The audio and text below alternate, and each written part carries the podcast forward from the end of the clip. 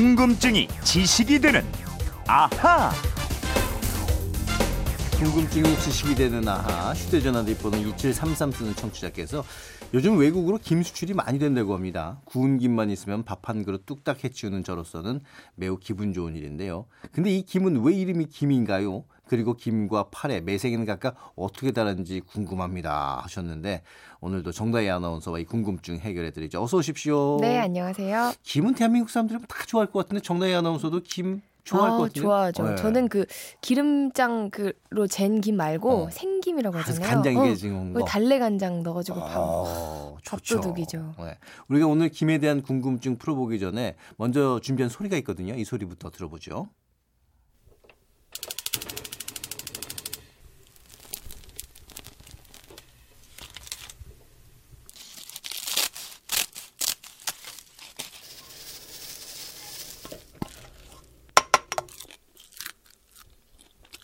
음, 아유, 아, 맛있겠다. 아유 야. 이 민자영 리포터가 소리를 구성한 건데, 아, 김 자르는 소리, 그 다음에 네. 또 이게 탁 밥 지어가지고 싸먹는 소리. 아, 잘 구운 김 한 장에 그 김이 모락모락 나는 밥 한 숟갈 싸 먹으면 정말 맛있죠. 아, 네, 지금 당장 그쵸? 먹고 싶네요. 아. 근데 이제 맛있는 이 김이 수출이 그렇게 잘 된다면서요? 네, 완전 효자 상품이에요. 수산물 중에서 참치 다음으로 두 번째 수출 음. 품목인데요. 작년 한 해 수출량이 5억 달러를 넘었습니다. 다른 나라도 우리처럼 이렇게 김을 많이 먹어요? 원래는 안 그랬거든요. 한국, 일본, 중국 정도만 이 김을 먹었고 네. 음. 상업적으로 생산하는 나라도 이 세 나라였어요. 미국, 유럽 등에서는 김을 black paper라고 부르면서 일종의 혐오 식품으로 여겨왔죠. black paper면 깜장종이 검은 네. 종이 건데 아 이거 펴놓으면 진짜 얼핏 보면 A4 용지 그 펴놓은 검은색. 음, 그런 것 같아요.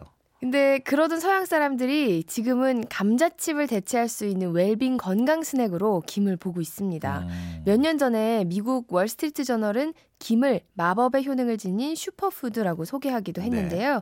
우리나 일본은 김을 밥 먹을 때 먹잖아요. 그렇죠. 근데 다른 나라에선 간식이나 아니면 술안주용으로 아, 즐겨 찾는다고 해요. 그렇군요. 그럼 뭐 앞으로 김 수출이 더 늘어날 것 같은데 근데 이제 궁금한 게 이런 질문 보내주셨잖아요. 네. 김이 왜 이름이 김인가? 음, 우리가 김을 먹기 시작한 건 고려 이전 신라 시대부터라고 하는데요. 어, 오래됐네요. 김양식이 처음 시작된 건 조선 시대 1660년 무렵입니다.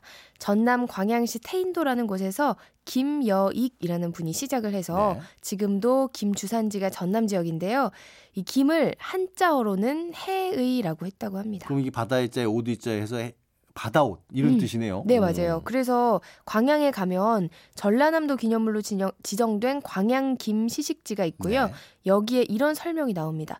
김여익은 1640년 인조 18년에 태인도에 들어와 최초로 김을 양식했고 후손들이 해의를 김이라 부르는 것은 어. 해의의 양식을 최초로 창안한 김여익의 성씨를 본딴 것이라고 전한다. 아, 이, 이렇게요. 이 진짜예요? 김양 씨간 분이 김 씨라서 김이라고 부르면 만약 정 씨가 있으면 정이 되고 박 씨가 있으면 박이 됐을 수도 있겠네요. 그렇죠. 이 설명이 정확하다면 그럴 수도 어, 예. 있겠죠. 일부에서는 왕궁에 진상된 김을 먹어본 임금님이 네. 이 음식이 뭐냐라고 묻자 마땅한 이름이 없어서 김여익의 성을 따서 김이라고 했다는 얘기도 하는데요. 다른 자료들을 볼 때 그거는 아닌 것 같습니다. 그건 또 아니에요? 네. 음. 왜냐면요. 다른 문헌에 보면 이미 해이라는 이름이 자주 등장을 하고 또 다산 정약용이 지은 경세유표에는 이런 말이 나와요. 해태는 또 종류가 많아서 자태, 청태가 있다면 자태는 속명이 해이이고 방언으로는 짐이라 한다. 음. 이렇게 적어놨거든요. 지금도 전라도 지방에서는 김을 짐이라고 부르는 경우가 어. 있는데요. 이 짐이 전국적으로 퍼지면서 김이 된 게 아니냐 이렇게 보는 해석도 있습니다. 그러니까 이성 김 씨에서 온 그 김이 아니라 전남 지방에서 쓰던 짐이 짐짐짐짐 하다 김으로 달라졌다. 음, 네. 그렇게 볼 수가 있겠네요. 그럼 또 청취자께서 물어보신 질문이 김, 파래, 매생이 요 세 가지가 각각 어떻게 다르냐 하는데 다또한 4천 시간쯤 되는 거 아니에요 이게? 음, 모두 해조류니까 같은 집안이긴 합니다. 네. 근데 이 세 가지를 전부 사촌으로 보기는 어려울 것 같아요. 그럼 왜? 뭐가 좀 달라요? 어, 해조류는 바다에서 육상의 식물처럼 녹색의 엽록소로 광합성을 합니다. 음. 우리나라에서는 일찍부터 바닷속 채소로 보고 즐겨 먹었지만 서양에서는 잡초 취급을 하면서 거들떠보지도 않았는데요. 어. 이 해조류는 색소체에 따라 녹조류, 갈조류, 홍조류 크게 이렇게 세 가지로 어, 구분합니다. 학교 다닐 때 생물 시간에 배운 것 같은데 그쵸. 그럼 김은 어디에 속하는 거예요? 홍조류입니다. 홍조류. 네, 음. 김과 우뭇가사리가 대표적인 홍조류고요. 이 홍조류는 비교적 깊은 물에서 서식하고 국내에서 나는 해조류의 절반 이상을 음. 차지합니다. 특히 김은 바다에서 나는 쇠고기라고 할 정도로 단백질이 많고요. 비타민 C도 많이 들어 있는데 특히 12월에 채취한 김이 핵산을 가장 많이 함유하고 아. 있어서 맛도 좋고 품질도 우수하다고 합니다. 그럼 지금 먹는 김이 바로 이 12월에 주로 채취한 그 김이겠네요. 네, 아주 영양소가 아. 풍부한 김이에요. 그러니까 지금 많이 많이 드시는 게 좋고요. 12월 지나서 늦게 채취한 것일수록 탄수화물 함량이 많다고 네. 합니다. 김은 물속 바위 등에 이끼처럼 붙어서 사는데 색깔은 홍자색, 흑자색 등을 띠고요. 자연산으로는 턱없이 부족해서 일찍부터 양식이 시작됐습니다. 음, 그렇군요. 그럼 파래는 어디에 속해요? 이 파래는 녹조류에 속합니다. 김보다 색깔이 더 녹색이고요. 청태로 불리기도 하는데요. 아작아작 씹히는 맛이 좋고 식물성 섬유질이 풍부해서 국이나 무침, 전 같은 요리에 아주 다양하게 사용이 되고 있습니다. 어, 수심이 가장 얕은 곳에 살고요. 민물이 흘러 들어오는 곳에서도 아주 잘 자랍니다. 그렇군요. 바위뿐 아니라 배에도 달라붙어서 살 정도로 적응력이 좋습니다. 그러면은 이제 김은 홍조류고 파래는 녹조류면 매생이는 그럼 어디에 속하는 건가요? 이 매생이도 녹조류입니다. 네. 파래와 더 가까운 사이인데요.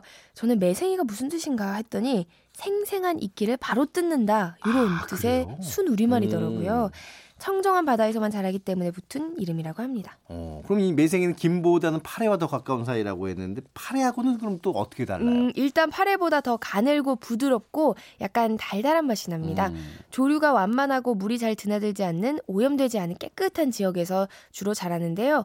우리나라에서는 완도, 부산 등 남해안 지역에서 주로 서식하고 있습니다. 이 매생이는 섬유질이 해조류 중에서 가장 많이 함유되어 있어서요. 변비 해소에도 효과적이라고 합니다. 제가 매생이 국 굉장히 좋아하는데 맛있죠. 국 드실 때 조심해야 되게 음. 반갑다고 그냥 확 어, 먹으면 안 돼요. 입천장이 이게 될. 수가 있어요. 잘 식지도 때문에. 않아요. 알겠죠?